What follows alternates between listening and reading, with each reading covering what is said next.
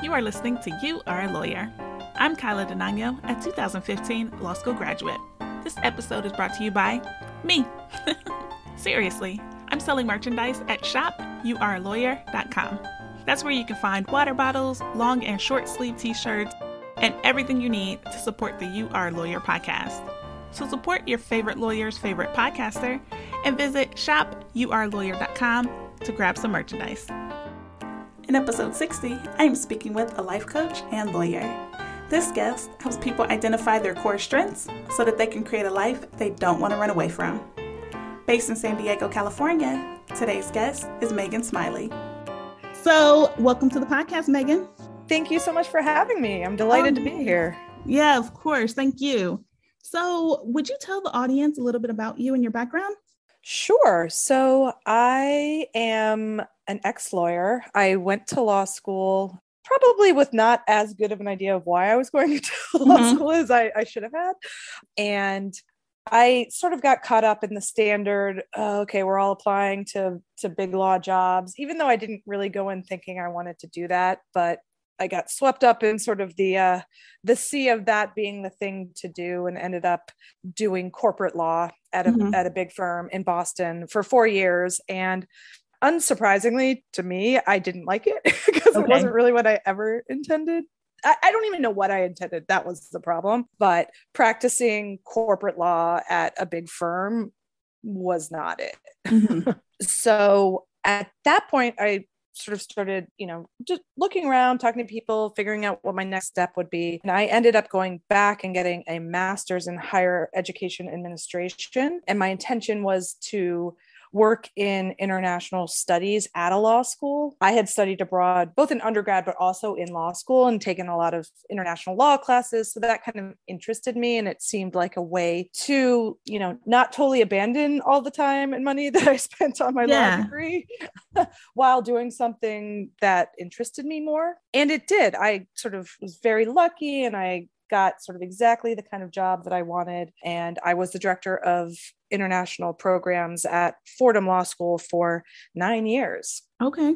Yeah. But along that timeline, probably sort of halfway through my time there, I had loved it. I was working with people from all over the world. Sort of the schedule was truly nine to five, lots of vacation. So, you know, coming out of big law, it was such a nice breather. But after that, I started to realize I'm just doing the same things over and over again. And I just sort of my life flashed in front of me. And I just thought, is this just every day of the rest of my life? yeah. I'm like, is this it? Yeah you know, I talk to a lot of people who have left the practice of law, but that moment for me at the law school was more of an existential crisis than leaving the practice of law mm. itself. I was pushing 40 and just really kind of like, what am I going to do with my life if this isn't it? I thought I had already made a big switch. I thought it was kind of the end of the line and mm. realizing mm. it wasn't really freaked me out. and at that point, I just was so lost because every other obvious step that I looked at sounded boring or unpleasant to me. Mm-hmm. you know, I just, I had a good job. I just realized I didn't want a job. Okay. a traditional job. Yeah. So, you know, I went back and did sort of the core work of what are my values? What are my natural strengths? What do I enjoy? And I started an interior design business on the okay. side when I was still working there. And I had actually intended to take that full time, but the pandemic happened and all things got thrown up in the air. Yeah. Um, meanwhile, during this period, I'd started my own podcast talking to lawyers who'd left the law to do other things. And that started to take on a life of its own, as I'm sure you know. Yeah. and I ended up leaning into that and becoming a coach for lawyers want to leave the law and specifically want to leave the law to start their own business. Mm. So that's sort of the long and short of where I started and where I am now. Yeah. And would you share the name of your podcast with everyone? Oh, sure. It's the Lawyer's Escape Pod. The Lawyer's Escape Pod. Okay. So nine years feels so random to me, right? Like it wasn't quite a decade. Why were you there for nine years, or what happened where you were like, okay, something else? Yeah. So I, I think it was partially that 10 years and me turning 40 were like right around the same mark. Okay. And so I would say probably even a few years before I actually left, I started exploring doing other things. and I said this to colleagues of mine who they kind of knew where, where I stood at Fordham. Like, if I'm here at my 10 year anniversary, something has gone wrong. Mm. Kick me out the door at that point. Yeah, I but that's good though. I needed something else. Yeah. yeah, you had other people that you told so they could hold you accountable to be like, why are you yeah. still here? What's going yeah, on? Yeah, exactly. Exactly. Yeah you know, I had applied to the Foreign Service and I had applied to some other jobs and I had applied to a startup and I started taking okay. classes like photography classes, interior design classes. I was sort of throwing a lot of spaghetti at the wall trying to figure mm-hmm. out what my next step would be. So it was sort of in my awareness for a while that I wasn't going to be there forever. I just was trying to figure out what the actual exit plan was. Yeah. Um, because we all went remote for so long, I ended up working at Fordham through the end of 2020. My husband and I decided to move from New York to San Diego because his work was going remote. And I had this idea of moving into coaching. And yeah. you were a corporate lawyer for four years before then? Mm-hmm. Okay. Yes. So, corporate law, I think, is a really fun thing to say because no one really knows what it is. what were yeah. you doing in corporate law? Were you doing mergers and acquisitions? Were you doing corporate leases? You know? Yeah, I did some mergers and acquisitions work. A large part of what my practice ended up being was securities. So oh. if, you know, all public companies have to file regular submissions with the SEC and if a company wanted to come out and do a debt or a, an equity offering, there's all this paperwork behind that. Mm-hmm. Um, so that's what I spent a lot of my time doing. It was very random that I ended up doing that kind of work. Yeah. I mean, I took a secure transactions course in law school, but I still I wouldn't want to do that every day. And that still sounds a lot different than what you did, right? Yeah. You know, I went in thinking I was going to do litigation because that's what a lot of lawyers come out of law school thinking they're going to do when I was in law school. It was pretty litigation heavy. Okay. And my firm allowed us to do projects in the different departments before we chose which one to go into, which was a really big gift because I think I realized I was better suited for transactional work than I was for litigation. Yeah. So, at least in, as far as that, I think I jumped to as good of a practice area as I could have for mm-hmm. Yeah. And I love that you stayed in it for four years. That's enough time for you to see, okay, am I just quitting or do I really not like this? Yeah. I was coming to that point where you had to sort of shift your focus from being a junior associate to looking forward to, okay, I'm becoming more of a senior. Am I going for partner? What mm-hmm. is my plan? And it was at that point that I was really looking at the people ahead of me on the road and thinking, that's not what I want. yeah. Yeah. Okay. And you went to undergrad at Colby? Yeah, Colby in Maine. Okay. And there you studied international studies and French. Yep. Then you studied abroad, you said when you were in undergrad, and also while you were in law school at Boston College Law mm-hmm. School. So, where did you go when you were studying abroad?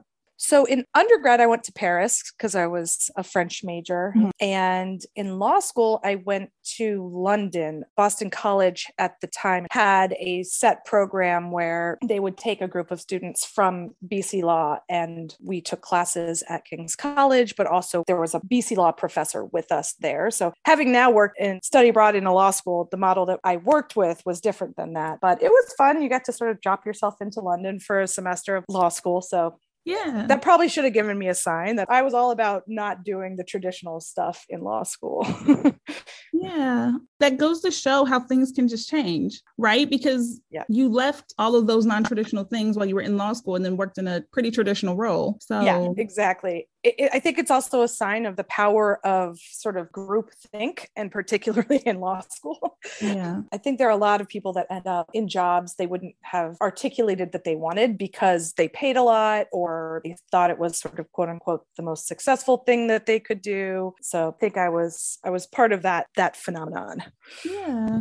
So, the reason I was asking that about your studying abroad and everything was because you've traveled to 58 countries. I have, yes. When not did recently. you find time for that? Yeah. you know, it's always been a passion of mine. And I've been lucky enough to have the opportunity to travel a lot of places. But, you know, even when I was practicing at the law firm, technically we had four weeks of vacation. I took it all. okay. I was traveling. And I think people were a little like amused that not every, not all of the junior associates were taking four weeks of vacation. Yeah. But there was some part of me that's like, well, if I make my hours and you say I have this vacation, I'm going to take it. so, yeah. Um, so I, I traveled a lot of pretty cool places, um, especially when I was, you know, getting paid a lawyer's salary. That was nice. And when I left the law firm, I traveled that summer before going back to school. And then when I was working at Fordham, I had a good amount of vacation time, but also part of my job was creating partnerships with foreign universities. So I actually got to Mm. travel a bit as part of that job. Okay. That Yeah. sounds amazing. Yeah, yeah. there was a lot of really great things about that job. So I know all countries are different and their cultures are different, but do you have any favorite places where you've traveled? Yes. It's always such a hard question to answer because they are so different. Mhm. France is always a place I go back to. I, I speak French. It's sort of the first country I went to. I have emotional connections to it.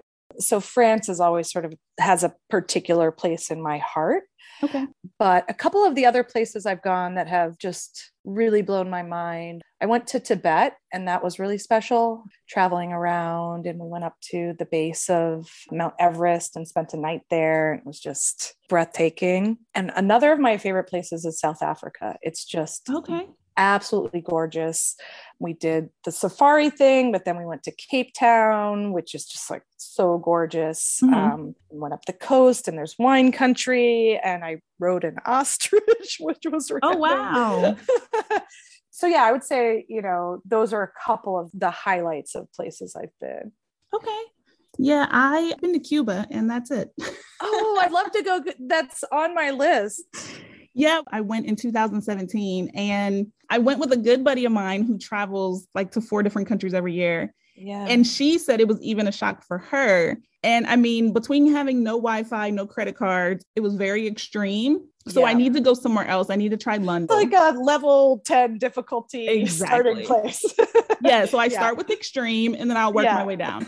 Um, yeah, you'll find Europe to be a breeze. um, so before we get into your coaching and a little bit more about your podcast, I want to mention this. In your biography, you said you had to go through deprogramming from the legal world, and now you are fiercely committed to creating a space for fun and joy in your life and not just work. Yeah. Was that part of the almost 40 transition, or has that happened, you know, as recently as just this year? Really, if I trace it back, that's my entire sort of Okay. leaving of the law, but it's become really crystallized in the last few years. Yeah. I think when you go to law school, I was surrounded by lawyers all day, Mhm. and we're taught to think a kind of way. We are taught to see all of the possible risks, and I think builds a risk averse mentality in people. I also, my experience was the legal field can be kind of snooty when it comes to like what is being successful in a career. And it's all very traditional like go to a firm, work your way up, become a partner, make lots of money. Yeah. Um, and I think part of my journey was reframing things to say, what does success actually mean to me? How do I define that? Because that could be success for someone else, but as I do my reflection, that's not success for me. yeah. And I think law teaches us that there are certain types of skills and natural tendencies that are valuable, so to speak, you know, attention to detail. And, you know, it's not bad, but I have come to realize that we are all very individual and we have these special talents and strengths that might not have really been appreciated in the practice of law, but it doesn't mean that they're not valuable. It's just they weren't valued in the law. So, for example, like I just think I have a positive attitude. Yeah. and I often felt like I was the sort of morale officer, both at the firm and at the law school. But, you know, when I was working at the firm, they would acknowledge that, but that's not valued in terms of like being paid, right? They're like, Right. oh you're you're you're always a good time you're very efficient but those things didn't matter to them it was just you know how many hours did you bill you know and you know there's also this experience of you really have to think about what you wear being a lawyer think about mm-hmm. how you dress it's like you're not at all encouraged to express your uniqueness outside that, of right? your tie or yeah, like exactly. a piece of art in your office that's it yeah right you know and so that i found just very stifling and i love the uniqueness in people I, that was one of the things i loved about new york is people have such personal style and are wearing you know very different things than i had been used to seeing at a at a firm particularly yeah.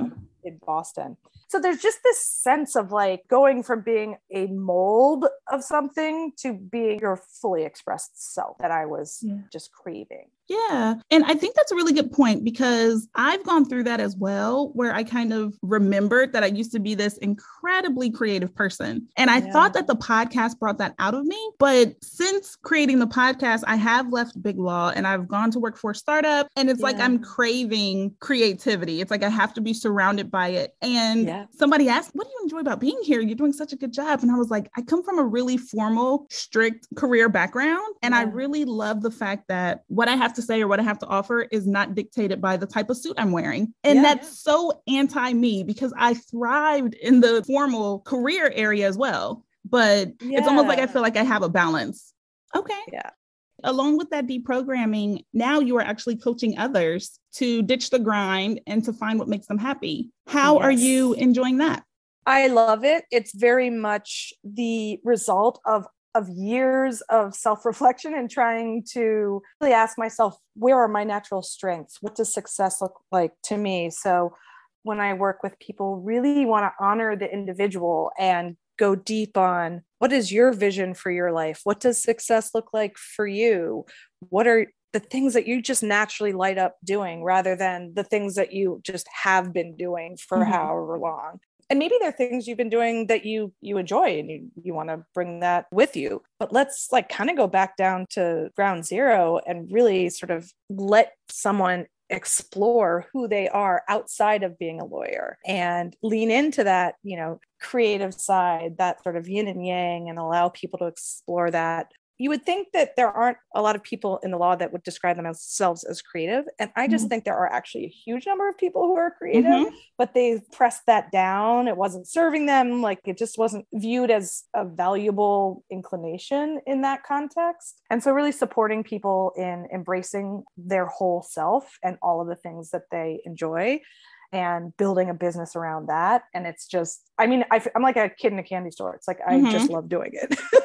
yeah, it sounds like it. Yeah. And your coaching company is Megan Smiley Coaching? Yeah. yeah. Is that the name of the business? Okay. okay. Yeah. Do you only work with lawyers or previous lawyers?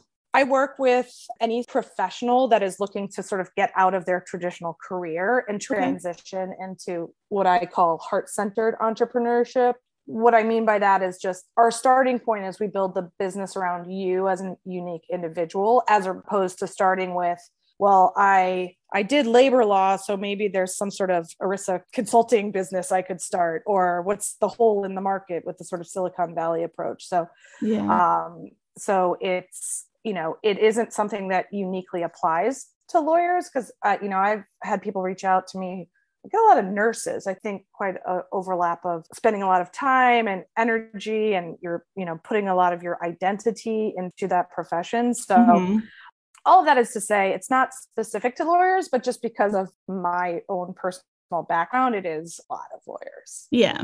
Okay. Yeah. So, did you start coaching people before you started the Lawyers Escape podcast, or did you start them at the same time, or what? I started the podcast well before I started okay. coaching. Um, okay. I started the podcast in August of 2019 really just as a creative project for myself. I mm-hmm. had no thought that it would become a part of my career per se. It was selfishly a little bit of an endeavor to just have a reason to pick people's brains about what else they were doing after yeah. practicing law because I was sort of going through my own exploration. And so that's where the podcast started. But I think it was tapping into some things I sort of learned that I really naturally was drawn to and certain things that I was naturally good at. And so it sort of evolved into coaching around that. But I didn't initially think it would because, to be honest, I thought of it as career coaching. And there was this, I, I sort of had clarity of like, I don't really want to be a career coach, so to speak, that helps you get another job and looks at your resume. So it took me a while to see that there was another way that I could support people in transition that was better fit for me. Yeah. Okay.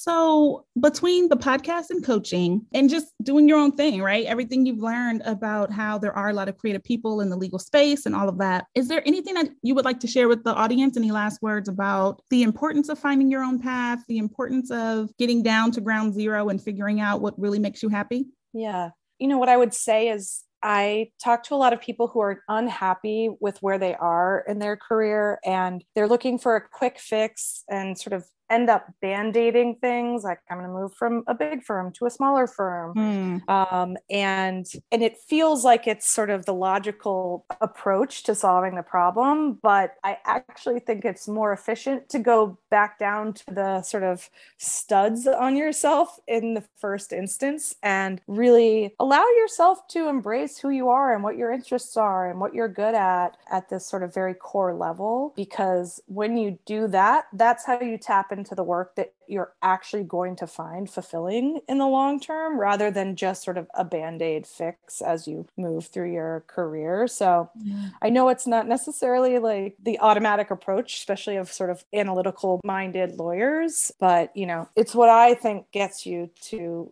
real fulfillment the fastest. Yeah. And I know I said that'd be the last question, but bonus question. What happens if lawyers keep putting on band aids and don't fix it? Does that lead to burnout? It leads to burnout. It leads to spending years of your life doing something that you wake up dreading every morning. Mm. Okay. and you know just just to give some context of my why um, I, I, lost my mom when i was 11 actually in france which was to pull it all back together part of my yeah. my connection to france but I have this kind of very deep seated you live once and you have to make the most of it. Yeah. And so I'm very drawn to being purposeful about it. Mm-hmm. And I mm-hmm. think that's why I want that for other people. I think the risk of band aids is that you spend decades of your life band aiding something and that's time you don't get back. Yeah. And sorry to hear about your mom. Oh, that's all right. And, um, that's a perfect answer. You know, why waste time if you don't have to, right? How many years is it going to take with you not following your purpose before you finally wake up? So yeah. that's that's really good. Okay. Yeah. Well, thank you so much, Megan. This was a blast. Oh yeah, this is fun to be on the other side of a podcast. Yeah, it is. All right, bye guys. All right, bye. Thank you for listening to You Are a Lawyer. If you enjoyed this episode, leave a rating, tell a friend about this podcast, and subscribe to the show so that you never miss a new episode. New episodes are released every other Thursday. Thanks again for listening. I hope you enjoyed the conversation. Bye.